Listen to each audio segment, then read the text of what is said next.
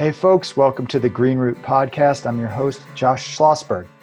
For this episode, we have Rachel Fazio. Rachel is the Associate Director and Staff Attorney for the John Muir Project of Earth Island Institute. She received a BS in Conservation and Resource Studies from UC Berkeley and her law degree from McGeorge School of Law. She has been a practicing attorney for over 20 years fighting logging projects on national forests. She is now spending most of her time working on federal legislation and public education in order to keep our public lands forests standing. Thank you so much for coming on the podcast. Thanks so much, Josh. Happy to be here. Yes, so the issue of wildfires and forests, obviously, those are intrinsically linked as well as the threats to them, which are not necessarily what people might think. So let's just get right into it. Wildfires are, are bad, right? They're terrible for forests, right? Uh, wildfires are terrible for communities, um, but they are not terrible for forests. They are a natural process that is essential to maintaining forests on the landscape. Yeah, so that's the number one misconception, right? Of course, we see these flames, we see our favorite places disappearing, so we think and we're like, "Oh, this this is a terrible thing." And then obviously it is a threat to human beings, it is a threat to communities. So that's that's for sure, but it's a little more complex in terms of a fire in a forest, the the language of destruction and stuff like that. So, can you maybe talk a little bit about what these fires are actually doing in the forest? Okay, well, currently in our western forests, we do not have too much fire, even though we have more fire on the landscape than we had in like 1970. Um, we have less on our landscape than we had pre fire suppression. So, we are not in a circumstance where we have too much fire. Um, another thing that people don't really realize, especially because on the news channels they show the flames and everything is very scary, is that most of the fires that are burning in our forests, um, actually, pretty much all the fires that are burning in our forests, are burning mostly at low and moderate intensity. And that means that almost no trees are killed, or you know, less than half of the trees on the landscape are are killed by the fire itself. Um, very small percentage of the areas that are burned, even in the largest fires, are burning at high severity. Um, so you don't have to look at the news and read the headlines and think, oh my God, 200,000 acres of forest has just been completely destroyed. I mean, there are even people out there who think that trees explode. Hmm. That does not happen. Um, they you know large trees are, are actually not combustible uh, the most that gets consumed on a large tree is uh, a few millimeters of bark and then the smallest twigs and the needles um, so the fire is not converting our forest to some other ecosystem type it is simply creating heterogeneity which is just a mix of different habitat types on the landscape. And that is a fabulous thing for our native biodiversity. Right. So it's not just that it's not bad for the forest, it's that it's good, or we could even say essential. It is literally a part of the forest ecosystems as wildfire. They need the fires. Yes, they do. Um, it would certainly be preferable that these fires start by lightning strikes um, mm. rather than by human ignitions. Um, unfortunately, you know, over two thirds of our, or actually three quarters of our fires that are burning are started by humans. But even though the ignition source has changed, that does not mean that the fires on the landscape are bad for the ecosystem. Sure. Of course, climate change is making it so the conditions are changing, right? So there's a lot more dry temperatures, er, heat and dryness, right? So is it possible that over time we are going to be seeing more of these potentially large fires, or is this not really anything out of the out of the ordinary? Uh, no, climate change is definitely having an effect. Uh, but because we are at such a deficit for fire in our forested landscapes, we haven't hit the tipping point yet where we're having fires burn in these forest ecosystems outside of the natural range a variability for when they would otherwise burn. Um, so we're not having at this time that type of compounding effect on these ecosystems.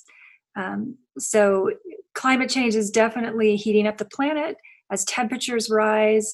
Um, in certain areas, we are going to have hotter uh, conditions that are going to um, reduce the amount of water in the system and create droughts, which in turn will stress plants and make them more susceptible to burn if there is an ignition. Mm-hmm. Um, so, as we enter the era of climate change, getting a handle on human ignitions should be a number one priority. For sure. And I think folks are all concerned about that, right? We don't want to have a lot of arson fires or accidental fires, as they tend out to be, that are creating more than would naturally occur. But you're saying there has been a deficit because we've done a lot of fire suppression. So even though we're seeing literal plumes of smoke and stuff like that, that's a real concern for us human beings. But if we're thinking, oh, that the poor forest, that's not necessarily a, a well placed concern, you're saying. No, it's not. Um, our forests are resilient to fire. They have evolved with mixed severity fires for hundreds of thousands of years. Uh, we have, you know, there's genetic memory stored in these ecosystems that, that we haven't even encountered. And I understand that people get extremely concerned because these are places that they grew up going to and visiting, that they've lived in, that they love, and they're being transformed by fire, most certainly. Um, but they are not being destroyed. And the best thing that we can do for these ecosystems is let them adjust to the changing climate on their own. Um, like I said, you know, there are hundreds of thousands of years of genetic variation in these forests. Um, there are trees and plants that are more adapted to surviving hotter temperatures, drier conditions. And those are the plants and trees that are going to thrive in this era of climate change. So, yeah. oh, mm-hmm. go ahead. No, no, keep going. So, you know, we need to keep that in mind and we need to put a little bit of trust in nature um, and stop and just stop, really, just stop doing what we've been doing for the last hundred years and give nature the chance to adjust to the climate conditions that we humans, through our bad behavior, have accelerated and created. Yeah, yeah, I, appreciate that. That that really lays it out there. So you, like me, have walked a fair amount of wildfire landscapes, and what occurred to me, you know, basically sometimes I've been out there literally when things are still steaming, and then up to years later, is the forest recovers. The forest always has. It it knows what it's doing. Nature knows what it's doing. It's been doing this for millennia, millions of years. So what I've seen out there is the forest recovering very quickly, certain tree species coming in or meadow grass coming in. You see all sorts of insects.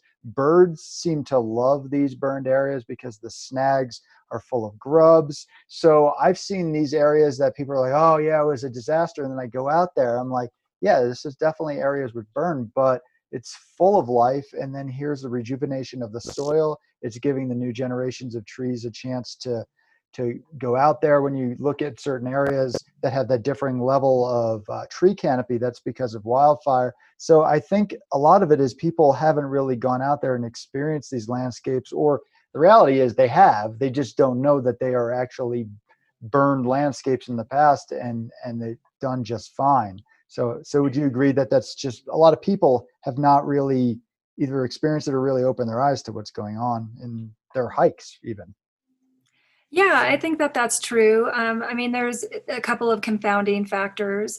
Uh, first of all, the messaging from mm. the media and the Forest Service and the Bureau of Land Management and the Department of Interior has often focused on the fact that these areas are are being destroyed, that these acres are being consumed, um, and so they kind of fan the fears, you know, of flames, so to speak and um, and so people it, that's just been kind of indoctrinated unfortunately what what folks don't tend to understand is that they do that in order to perpetuate their uh, culture of of logging the forest. Mm-hmm. Um, I think a lot of uh, in in other circumstances, people may actually go out to areas that have been burned, but they go out after the areas are post fire or salvage logged.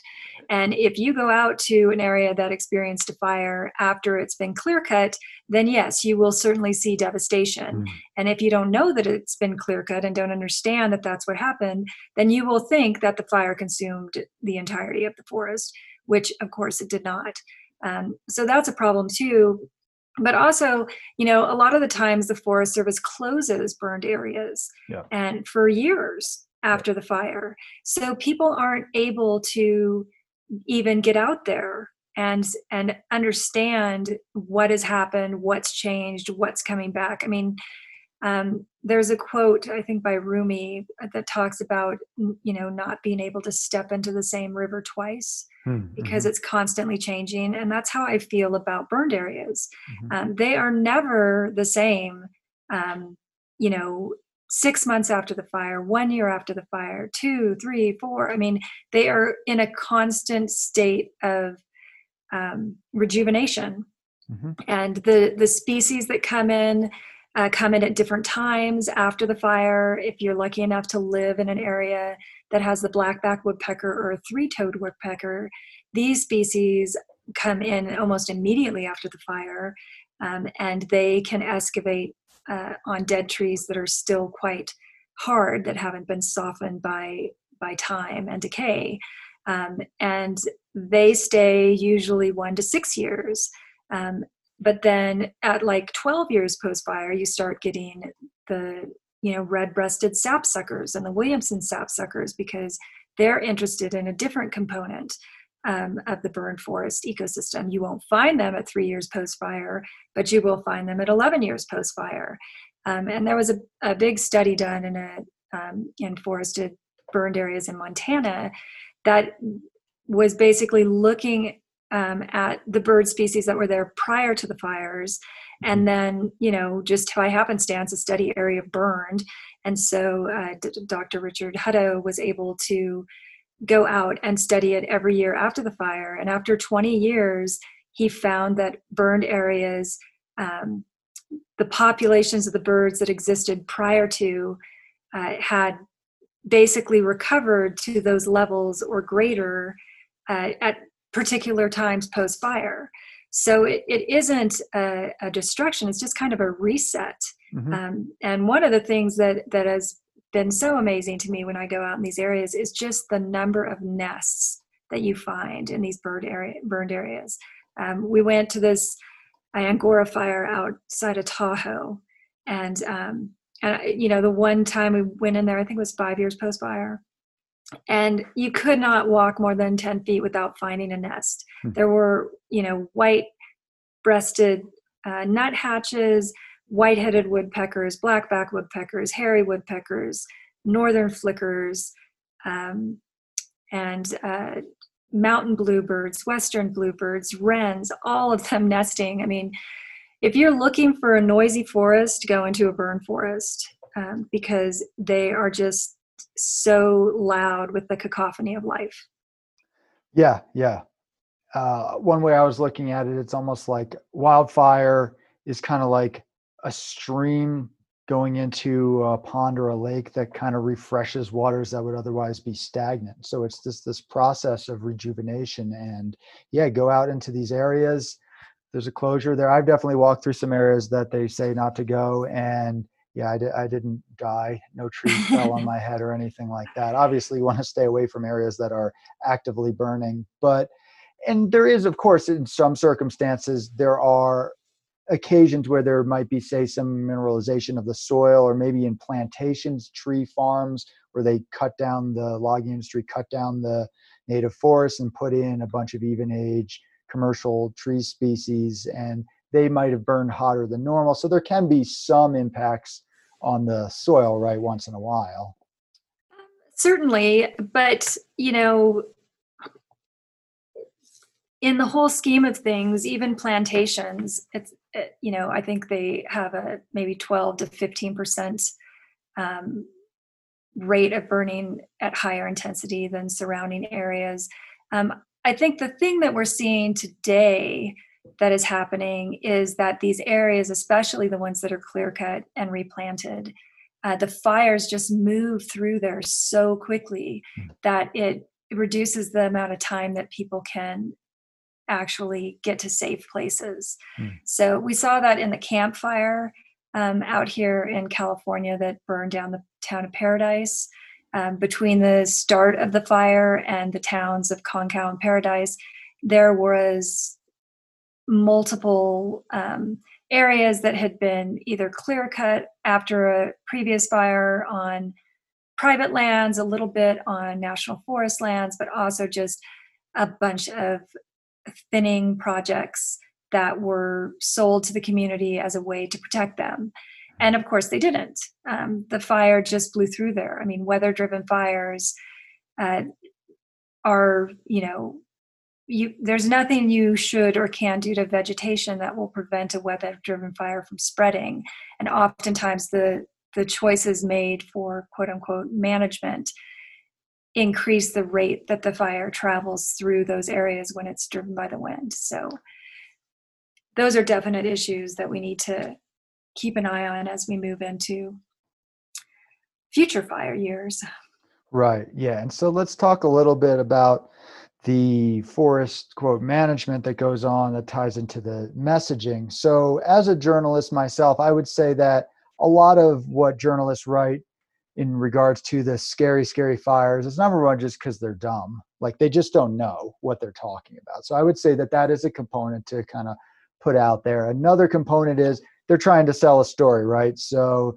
fire that is always burned does great things to the forest isn't the same as you know hiking area destroyed so i think that's a little bit of it but then it goes deeper right then it goes into political motivations it goes into logging industry pressure and it goes into what the forest service is doing around the idea that okay wildfires are bad and it's like well no and they're like wildfires are bad and therefore what we need to do is we need to take the trees away and then we're going to prevent wildfires and and to some people well, I would say to your average individual who doesn't know much about ecology, it almost kind of makes a little bit of sense, right? Because you think about, all right, around my home, doing fire-wise measures right around the home, a couple dozen feet around the home, reducing the vegetation. That, that makes a kind of sense, right? You have a, a tree leading right up to your house. That's obviously a risk for your home burning.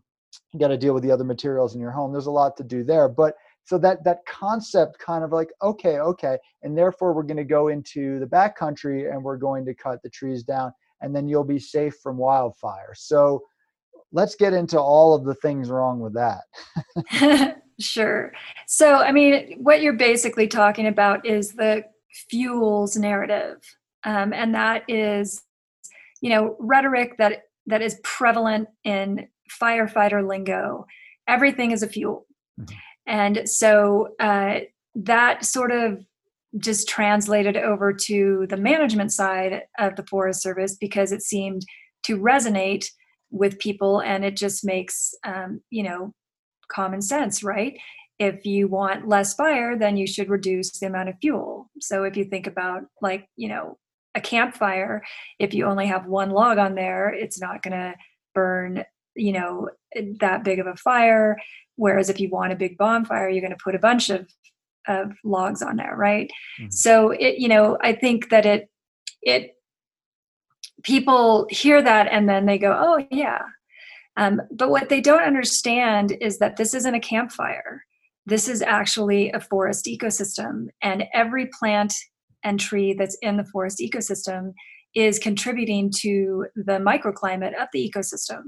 So when you start removing vegetation and trees, you actually dry out the system and you create hotter conditions and you remove wind buffers which means that winds can blow through at a faster rate of, spree- of spread um, and you also when you're taking away the shrubs, you're taking away the nutrients that the trees need to survive. I mean, there's a whole uh, mycorrhizal fungi network. People sometimes talk about it like the internet of the forest that is under the ground, and it's the way that the plants um, communicate with each other, how they share nutrients, how they warn each other of, you know, um, pathogens or, uh, you know, insect attack. I mean, it's it's a really interesting um, scientific area of research that's happening. But when you start taking out this shrub and that shrub, and you start making the trees be artificially 20 feet apart, um, you are completely disrupting uh, the very fabric of the ecosystem. And you're not making the forest healthier, you're actually making it unhealthy. Um, and all of these things contribute to how, uh, how the ecosystem responds to fire and how resilient it is to fire. So, pretty much everything that the Forest Service is proposing to do in the forest to quote unquote reduce wildfire risk um, and make the forest healthy and resilient does exactly the opposite. Yeah, so not only does this backcountry logging not stop the fires, it can actually make them worse in some circumstances. But one study that I looked at, and maybe it's been replicated elsewhere, was the concept that it's sort of like a needle in a haystack, these quote fuel reductions. So let's just pretend for a second that it actually works, which it doesn't, right? Let's just pretend for a second. Oh yeah, you go in there and it's perfect. And you know, the the chance that the area you decide to thin is going to be that area that burns that year is pretty much it's astronomically low. And then it's going to regrow over time because that's what nature does. And so let's say it's that 10 year window where things are thinned it's almost like a, a meaningless effort. It's just sort of like doing stuff to pretend to do stuff, which is pretty much what it's all about. It's just about um, look, we're we're we're making things happen, and it's and you're actually not accomplishing much at all. In fact, making things worse. So I think that's a pretty good argument as well that this is not the way to do things. Another thing that surprised even me, even though I had been focusing on these issues for a while, is tying into beetle kill or trees that have been killed by other insects. Here in Colorado, where I'm living these days, and I used to live in Oregon, I witnessed some of it there. But we had a fair amount of beetle kill. There was a quote, I guess, epidemic. Uh, I don't know, it was a few years ago, maybe a little bit longer than that. Which, of course, like all of those quote infestations, they they peak and then they kind of slow down and disappear. And you know, it kills the trees because that's what needs to happen. That's a necessary process. But one of the things is, oh, we need to go out there and salvage log. We need to cut these trees down because they're fire hazards. So what they're doing here in Colorado is they're fueling this biomass facility that they built in this town of Gypsum, which is basically kind of like sort of dead center in the state of Colorado. And they truck trees in from a lot of primarily, my understanding is beetle kill. And I actually went to a lot of these sales and followed the trucks back and, and stuff like that. So it's, it's literal clear cuts. It's uh, literally, I mean, I, I've seen a couple hundred acre giant clear cuts and they're saying, yeah, well, we don't want to do it either, but you know, there's beetle kill and all of it's going to burn down. And, and my research has shown that that's not the case, that beetle killed trees are not more of a hazard except during a very brief period of time when the, let's say it's a conifer, which, which these are, the needles die. So there's this brief period of time when the needles are dead and still on the tree, which is like a year or so. After that, it's less of a fuel because it's just this big fat trunk. And it's actually a lot of times the green trees which are more likely to burn. So I'm not sure if you've seen that info as well.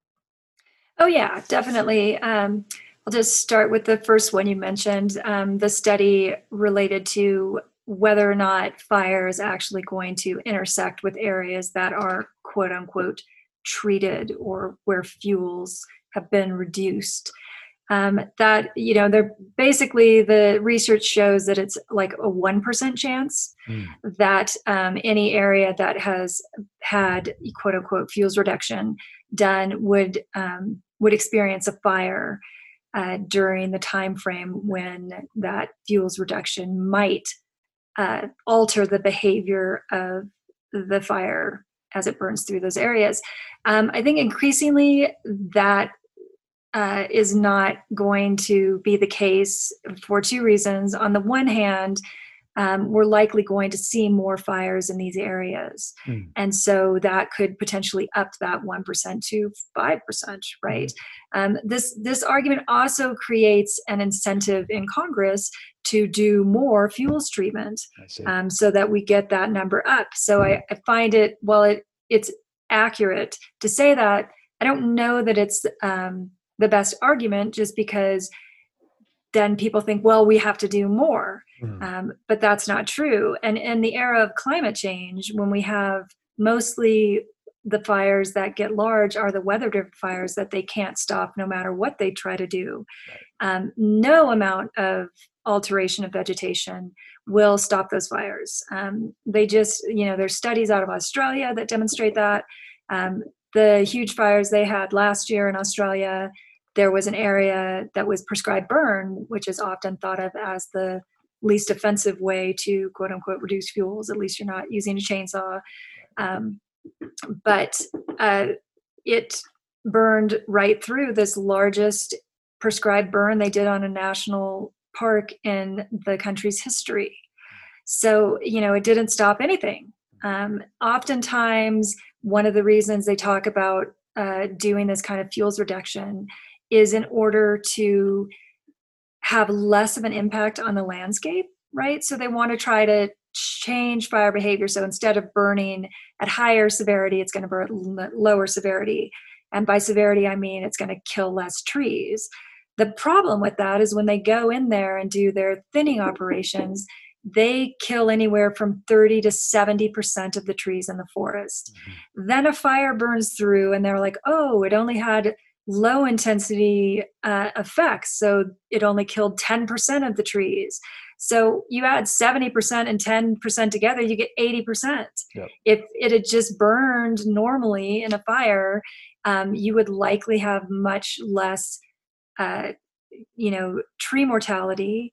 And in addition, it would be more variable. You know, it would be more heterogeneous heterogeneous i don't know how to say that word mm-hmm. there'd be more heterogeneity on the landscape mm-hmm.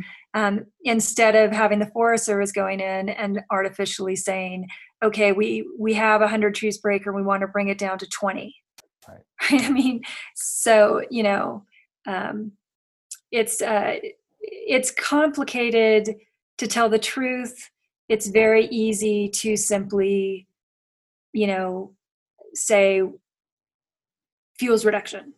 Yep, of course. Um, yeah. So with regard to beetle kill, um, you are 100% correct. Uh, dead trees, whether from drought or um, from increases in, in bark beetle populations, do not increase uh, fire risk. Um, they don't intensify fires. Uh, I, I mean, there's been, I don't know, at least dozens of studies mm-hmm. that have looked at this over the year. The only study that claims that they will actually increase fire risk or exacerbate fire behavior is a study that was done based on models mm-hmm. rather than actual review of on the ground conditions in an area that had a lot of dead trees that then burned in a fire. Um, so the only study that's found that is one that is based on pure speculation. Sure. All the studies that look at fire areas where there were significant numbers of dead trees are um, showing that it either A doesn't have any effect whatsoever, or B actually lessens the intensity of the fire. Um, so, you know, I think it's again one of those things where people are just predisposed to believe, yeah. um, but the scientific research doesn't bear that out at all. Yeah, it's and it's something that's easy to have a misconception about. I know some actually pretty well-meaning environmentalists who are fairly knowledgeable on the wildfire thing, and then they're still like, "Yeah, but all the beetle kill." And I think what's happening is it, it's our human eye. We look at things and we're like, well, that's ugly based on what I decide is ugly. So therefore it must be bad. But having spent a lot of time in deserts and stuff like that, I learned to see different kinds of beauty. So these days I look at a burned forest and I'm like, that's that's gorgeous, right? It's and all, like these sways of dead trees here in Colorado. I'm not like, oh, that's a bummer. Poor Bambi. I'm like, you're welcome, Bambi. Like, you know, thank the bugs for creating a rejuvenated ecosystem. So I think a lot of it is just our faulty human perception, even from well-meaning people, and this this whole this it's it's sort of counterintuitive to say no no dead trees are not going to burn more so we so i do understand why people have that misconception but of course the logging industry and proponents like that are milking that for all it's worth. So let's get into some of those specifics right? Let's get into some legislation that's going on that you believe to be a threat to our forests and they're using this wildfire lingo of we not we must you know destroy the the forest to save the forest from being destroyed or whatever they're saying. Whatever their rhetoric is yeah. yeah. Yeah so i mean with regard to the dead trees there are numerous bills in congress right now that are focused on relaxing environmental protections in order to increase the rate at which dead trees can be cut down and removed from the forest. Mm. Um, in a a bill that's introduced um, by Senator Daines out of Montana and Senator Feinstein out of California. They are actually, um, Feinstein is actually proposing to eliminate a restriction that prevents uh, trees from public lands from being exported prior to being processed. Um, so, raw logs, there's been a, a law in Congress for decades that prohibits the export of raw logs from public lands. Um, and she wants to reverse that in order to accelerate the logging of dead and quote unquote dying, undefined trees um, to who knows where Japan, Korea, um, anywhere that wants to bring a carbon spewing boat into a port and pile on a bunch of logs and take them somewhere else. Um, so the the dead tree narrative is definitely driving at least four or five bills on um, in Congress right now to create new categorical exclusions, which are um, a function of the National Environmental Policy Act that allows projects to proceed without uh, much, if any, public participation and very limited environmental analysis. Um, these are not good things for the forest or the ecosystem or the climate. Um, there are also a lot of, um, at least two replanting bills that are out there um, that are being pushed under the guise that forests don't regenerate on their own after fire, which is not true. Um, they regenerate beautifully if you don't go in and salvage log them. Um, so when you do go in and clear cut, you destroy everything that the fire returned to the ecosystem. You mess with the soils um, and you destroy all the seedlings that are coming in if you do it more than a year or two after the fire. Um, and then you have to replant um, with nursery stock. And so there are several bills in Congress the Replant Act is one. There's even a provision of the Climate Stewardship Act, which overall is a great act, but there is a provision for uh, increasing the amount of money in the Reforestation Trust Fund to the tune of $4.5 billion a year um, to replant areas that have experienced, um, you know, events such as a wildfire or um, uh, increase in beetle populations that has caused a lot of mortality. Uh, so these are very dangerous uh, provisions, even though it sounds like that's great. I mean, what's wrong with planting trees? Because 99.9% of the time, replanting is preceded by logging. And the more money they have to reforest areas, the more areas they can log. Yep. Well, I learned basically when I first started doing forest advocacy when I was working for nonprofits in like mid 2000s that the agencies, so like the Forest Service, can't really get away with logging for logging's sake as much. I mean, they still do plenty of it, believe me, but they realize no, we have to have the guise of helping. So it seems as if pretty much all of these logging projects these days, this um, this legislation, which is basically just logging in disguise, it's like to help the forest. So what percentage would you say? I mean, just to pull it out of the air of logging is going on these days on national forest public lands is tied into some pretend concept of helping the forest get better. Oh i, I mean i would say almost all of it. Um, even if there's a component of a logging project that they're actually upfront and say we're doing this uh, for wood products. Um, I most, I mean, even the clear cutting projects, it's a restoration project, yeah. it's a reforestation project, it's a fuels reduction project, it's a resiliency project. Um, yeah, and they all have components of logging. Some are more, you know, constrained or restrained than others. Uh, we had a logging project here. I live on the in the San Bernardino National Forest, and they did a logging project here which had a 10 inch diameter limit um, for pinyon pines. But pinyon pines are an extremely slow growing, long lived species. So mm. when you're taking out a 10 inch diameter tree, you're taking a tra- out a tree that's you know much much older than your grandparents. Right. Um, so you know while it seems on the face of the project itself, you're like, oh, 10 inches, that's not very big. Um, you know, in reality, they removed like half the trees from this area of forest. Mm-hmm. Um, and so, what comes in after you do that? Cheatgrass. And cheatgrass is an invasive um, species that is extremely easy to ignite.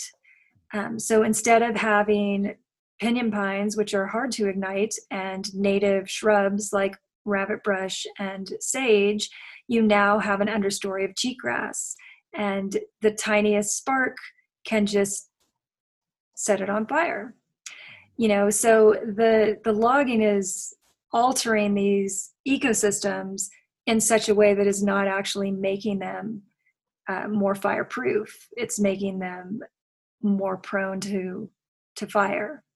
Right right. But they sure know how to use the language. Uh, very orwellian like perfect example of orwellian stuff even back in the day, the Healthy Forest Restoration Act. Like that was the perfect, like healthy forest, it's restoration. So that term, who's against right. restoration, right? Like it sounds like a great thing. And there's legitimate restoration product projects to do in the forest, you know, maybe ripping out logging roads and, and fixing up some stream beds and things like that. And maybe even some stuff in plantations here and there, who knows, although I'm pretty skeptical of that.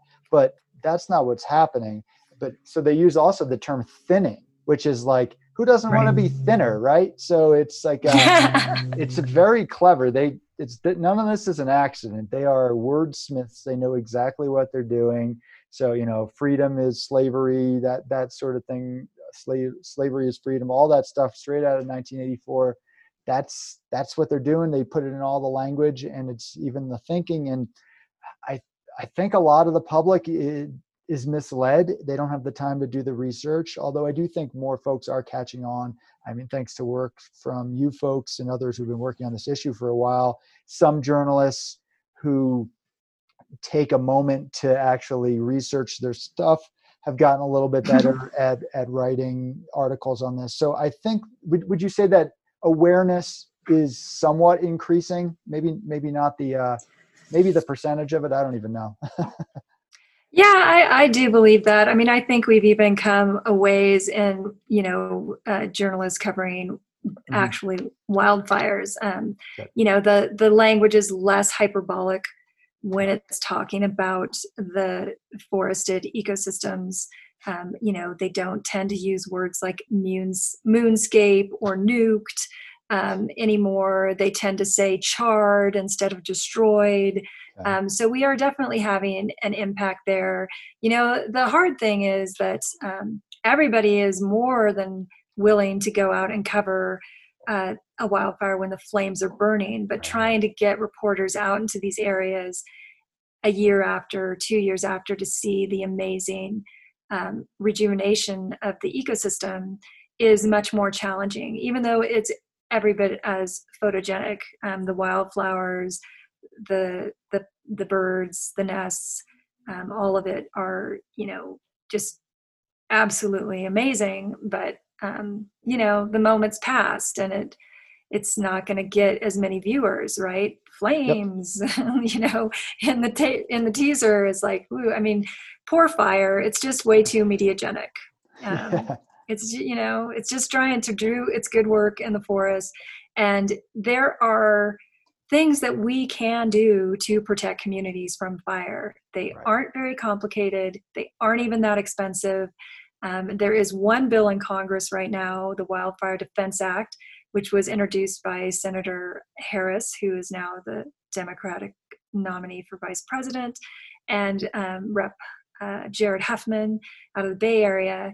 And this act focuses entirely on communities. It mm. creates um, a new category of uh, FEMA grants to help uh, communities actually prepare to live with fire. So it focuses on defensible space around homes. Uh, it defines it very clearly as you know pruning uh, vegetation within 100 feet of the home.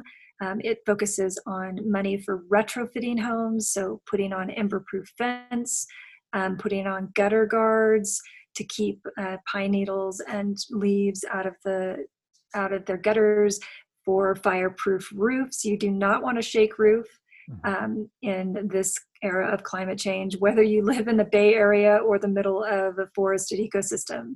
Um, my mom just finally changed her roof. Mm. Um, she lives in Livermore, and there was actually a fire pretty near nearby this summer, um, and she actually changed her roof last year. She got mm. a new uh, fireproof roof um, otherwise, we'd had shake shingles on that house, you know, in a suburb um, for almost 50 years, right? Mm-hmm. Um, so that was a good thing. And they have uh, vents on their um, guards on their vents for embers. But, you know, across the freeway from where this house is, is oak grassland and, and you know, woodlands.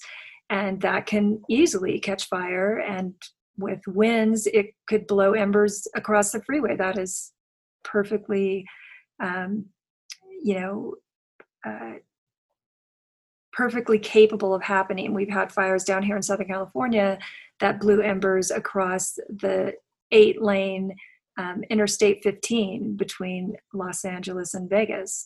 So, um, you know, people, whether you think you aren't living in a in an area that's susceptible to fire or not, you really need to pay attention to what your house is made out of. Um, don't stack firewood next to your front door. Don't store newspapers on the front porch.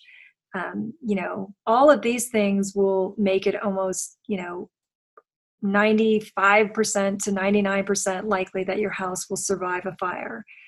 Um, but Congress is still mostly stuck in looking at this as a fuels issue and wanting to focus um, billions and billions of dollars into uh, manipulating vegetation in our forest ecosystems.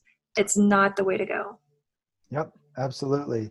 And a lot of this is also tying into biomass energy. I mean, they were doing some of this beforehand, but I think that is it's the perfect storm in regards to they look we're protecting forests from wildfire even though they're not and that's not something we should be doing trying to do anyway we're getting this material and then we're creating this pure renewable energy which it's not that either. So for them it's i mean it, i almost wish i was on their side because it's like they have such a perfect racket going that it's i'm almost envious. It's like all those pieces put together in just this perfect storm of propaganda. So do you feel like the the push for biomass is is definitely a, a uh, component of this, even though it's not a huge element of our energy use currently, but might be more and more in the future. Oh yeah, it is. You know, it is in almost every bill in Congress, um, whether it is simply um, additional money for programs that already exist uh, within the Forest Service. Um, they have grant programs to promote uh, biomass on public on public and private lands. Um, you know, the Feinstein bill I mentioned has um, a hundred million dollars to invest in biomass facilities um, and annually. Um, and the worst part about it is that they want to prioritize um, building new biomass plants in low income communities. Mm. So I know you know uh, much more than I do about the biomass issue, but biomass plants um, are more polluting than coal plants with regard to both, uh, you know, pollutants and carbon emissions.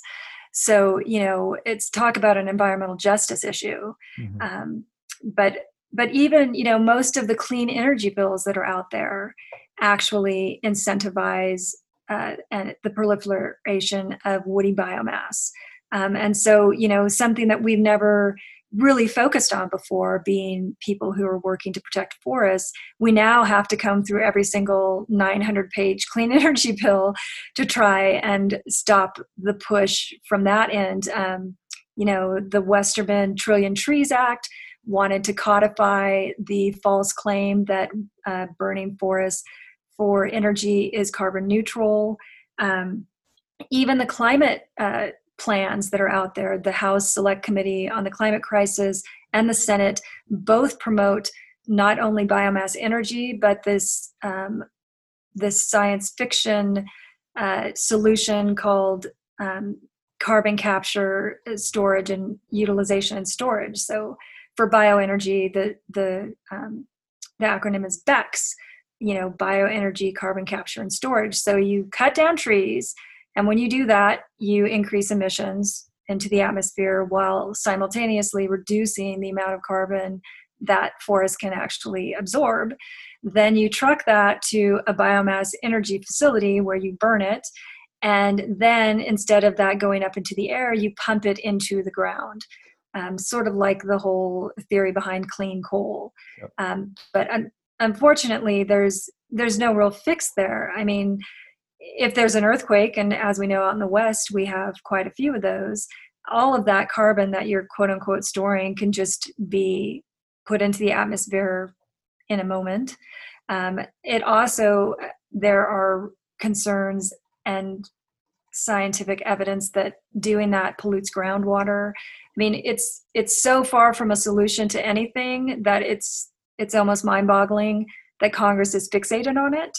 Um, but yeah, the the biomass component of forest destruction is gaining a lot of steam, and it is very enticing to politicians who want what they like to see as a win-win-win. Right. And unfortunately, a lot of environmental groups have been touting biomass because it's kind of like a, well, anything that appears to be renewable energy. And of course, we need to wean ourselves off of fossil fuels, which are extremely destructive. I mean, I don't even need to get into why they are. But the idea of just like anything instead, that's been a real mistake. And while a lot of green groups now are sort of saying, no, we're not a fan of biomass anymore, it's almost like too late. The damage has been done. That's been perceived as green. Yeah, so they're doing the cockamamie stuff, like literally pumping CO2 in the ground. It's almost like it's it's almost hilarious. Like I write horror fiction, and like that's something that I would come up with as like here's a here's an evil here's an evil stupid idea like and and they're trying to do it in real life and it's it's pretty insane you know it's almost as if we don't already have these engines of uh, engines is the right word but we don't trees are already absorbing and storing the carbon. Like they're already doing the work for us, right? We don't have to be creating all these other things that will really just be making it worse in many ways. So instead of just, we could reduce our energy consumption by a tiny percentage, and that would make up for all the biomass that's currently being uh, utilized. Of course, they do want to expand it. My opinion and the opinion of other folks I know who study a lot of fossil fuel stuff is basically that the fracking boom has postponed the biomass boom, although it's been booming in many many ways.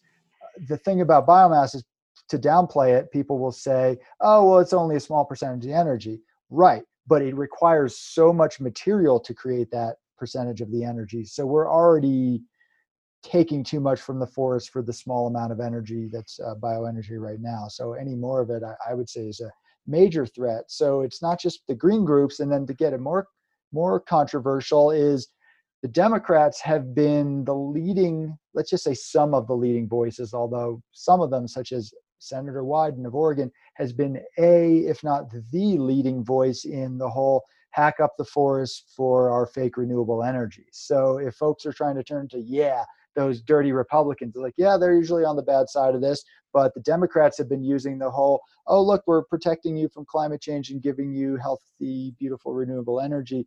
They've been they've been the cheerleaders for this just as much as other folks. It's great to hear that Kamala Harris has that home defense bill focusing on that protection of the homes, the thing that actually makes a difference. So that's great. But I think when we split it into that political binary, it uh, really makes it so well i'm not going to critique wyden because i like him on this stuff and he's the democrat it's like well he's in the wrong corner on these issues yeah i mean unfortunately you know fire is scary for people um, yes. and it's it is happening in a lot of different um, districts for you know representatives and they do not want to be seen as not doing anything right. about it.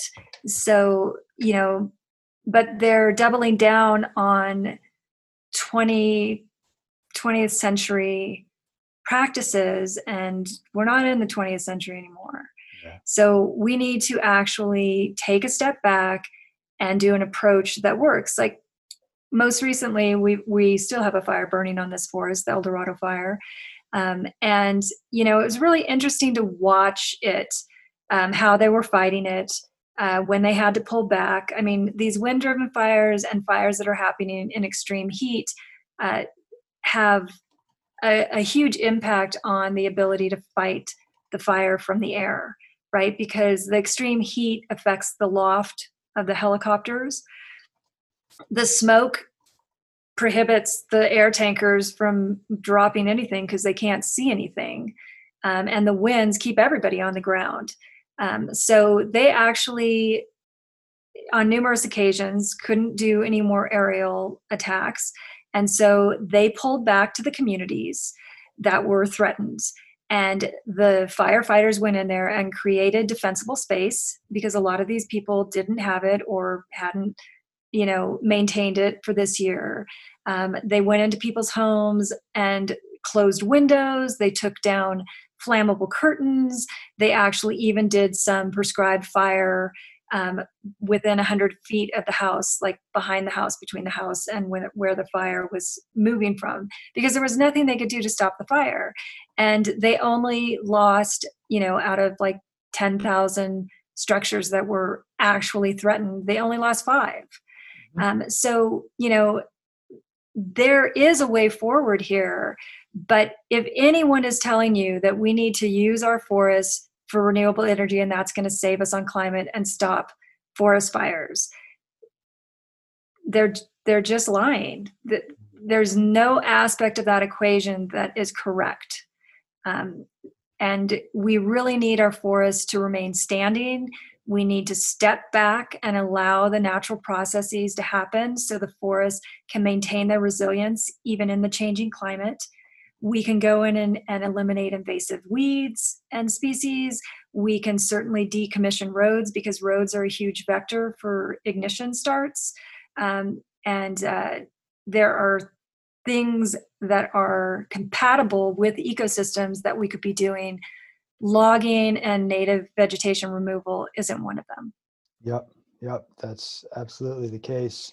And one analogy that I have, I like to come up with clumsy analogies that are just amusing to me, is that so wildfire is kind of like we can look at it like COVID, right? So firewise homes, protecting the homes, doing things around the homes, preparing that. That's almost like social distancing or maybe even like a vaccine to, for prevention. And cutting the backcountry forests that's kind of like killing random people in the streets to prevent the spread of COVID. It's like insane. Well, he might have it like boom, he's dead, and then maybe piling the body so it actually spreads the disease more. So that's my that's my analogy that no one will ever repeat. But that's kind of how I think of it. It's just almost insanity. Like let's do the things that actually matter.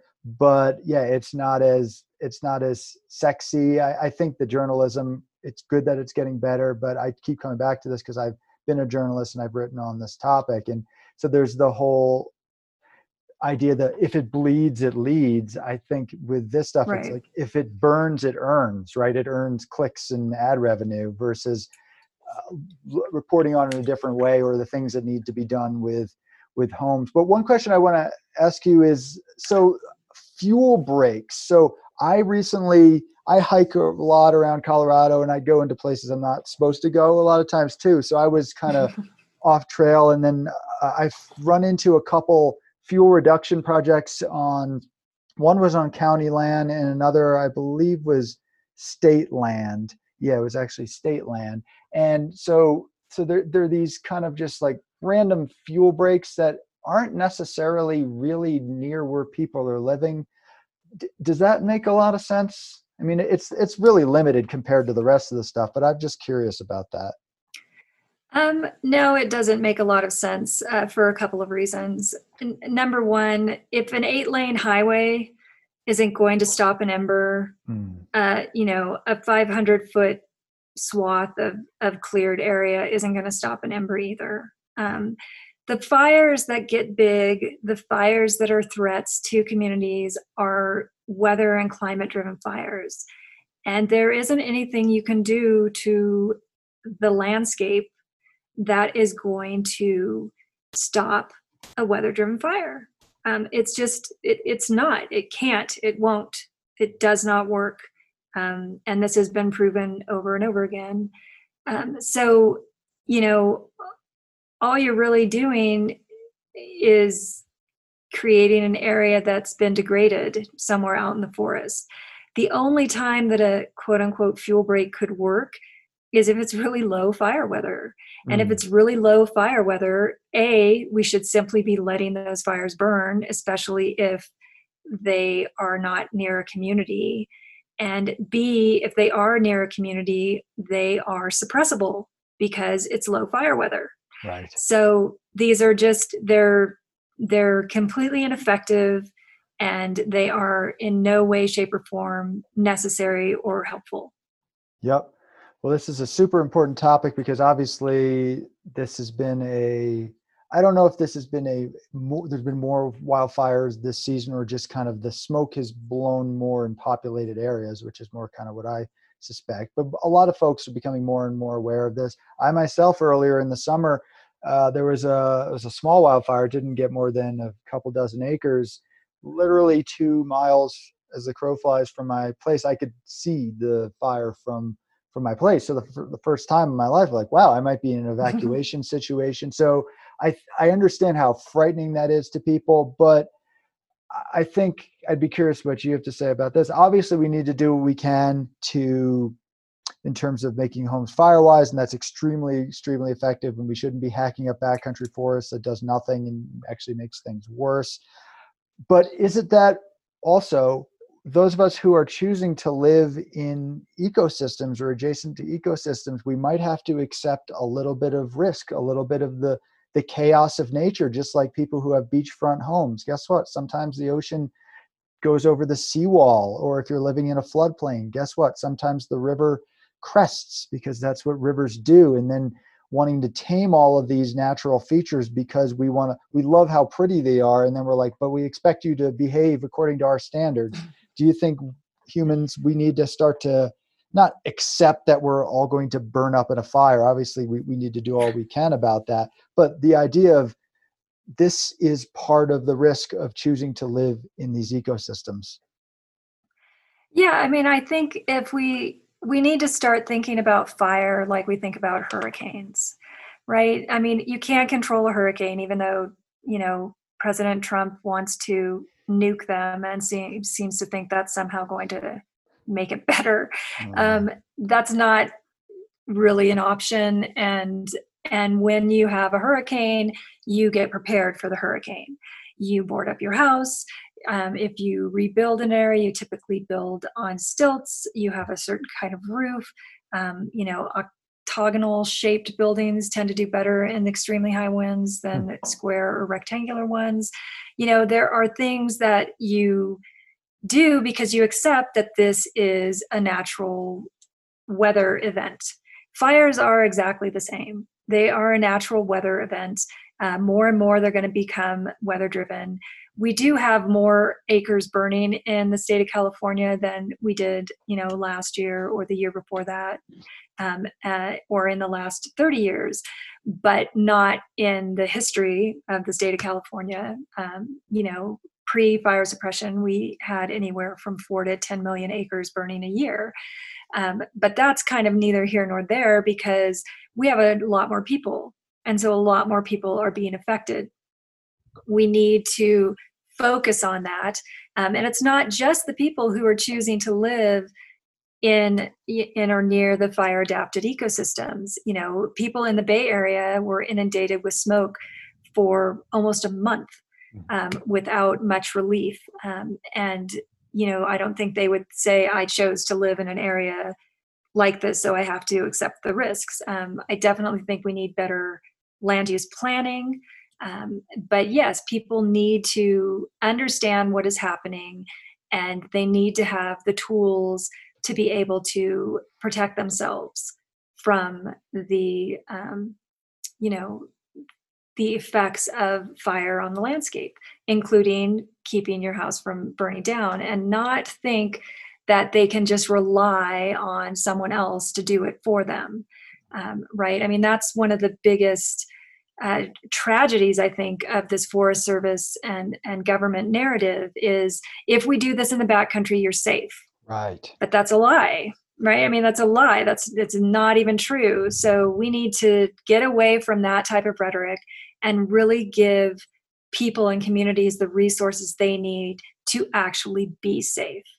Yeah. Yeah i agree. So they're actually distracting people and they're giving them a false sense of security which is extremely dangerous yeah and they're pumping all the money into ineffective harmful practices that don't mm-hmm. benefit communities in any way shape or form instead of you know i mean 4 billion dollars would go a long way towards retrofitting houses in fire adapted communities so they wouldn't burn down. Then we could save money on firefighting right? I mean there's a, a way forward. It's a hopeful message and it is a message that will have results as far as community protection. Um, if we want to get out of this cycle that it appears we're entering with uh, larger weather driven fires being more um, of the norm, we need to address climate change.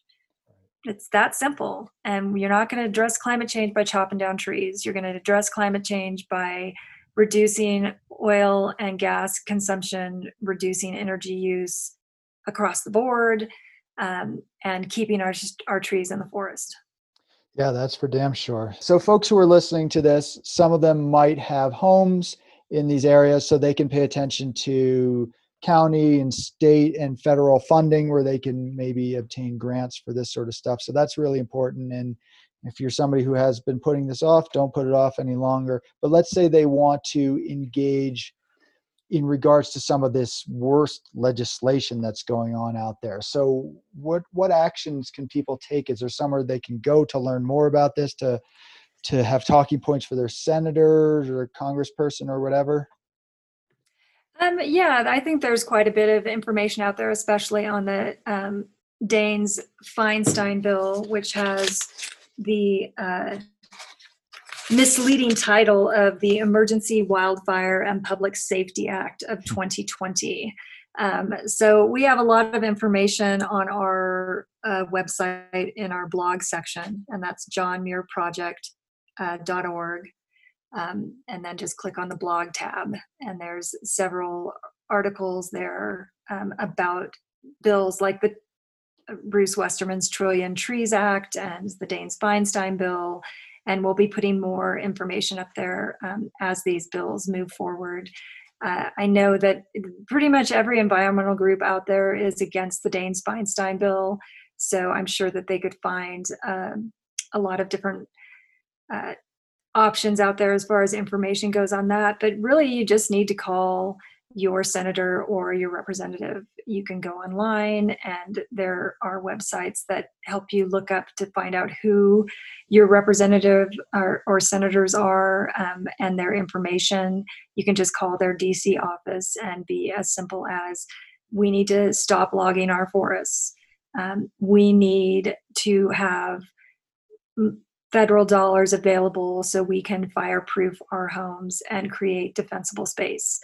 Um, these are really the the messages that need to get out there um, and for lawmakers to hear about. If you want to follow us on social media, on Twitter and Facebook, John Muir Project, um, we definitely have a lot of actions that we promote on our social media feeds where you can send emails in or call um, alerting you to what's going on, um, what hearings are happening, uh, that kind of stuff. Um, that's probably our most up to date resource is our social media platforms.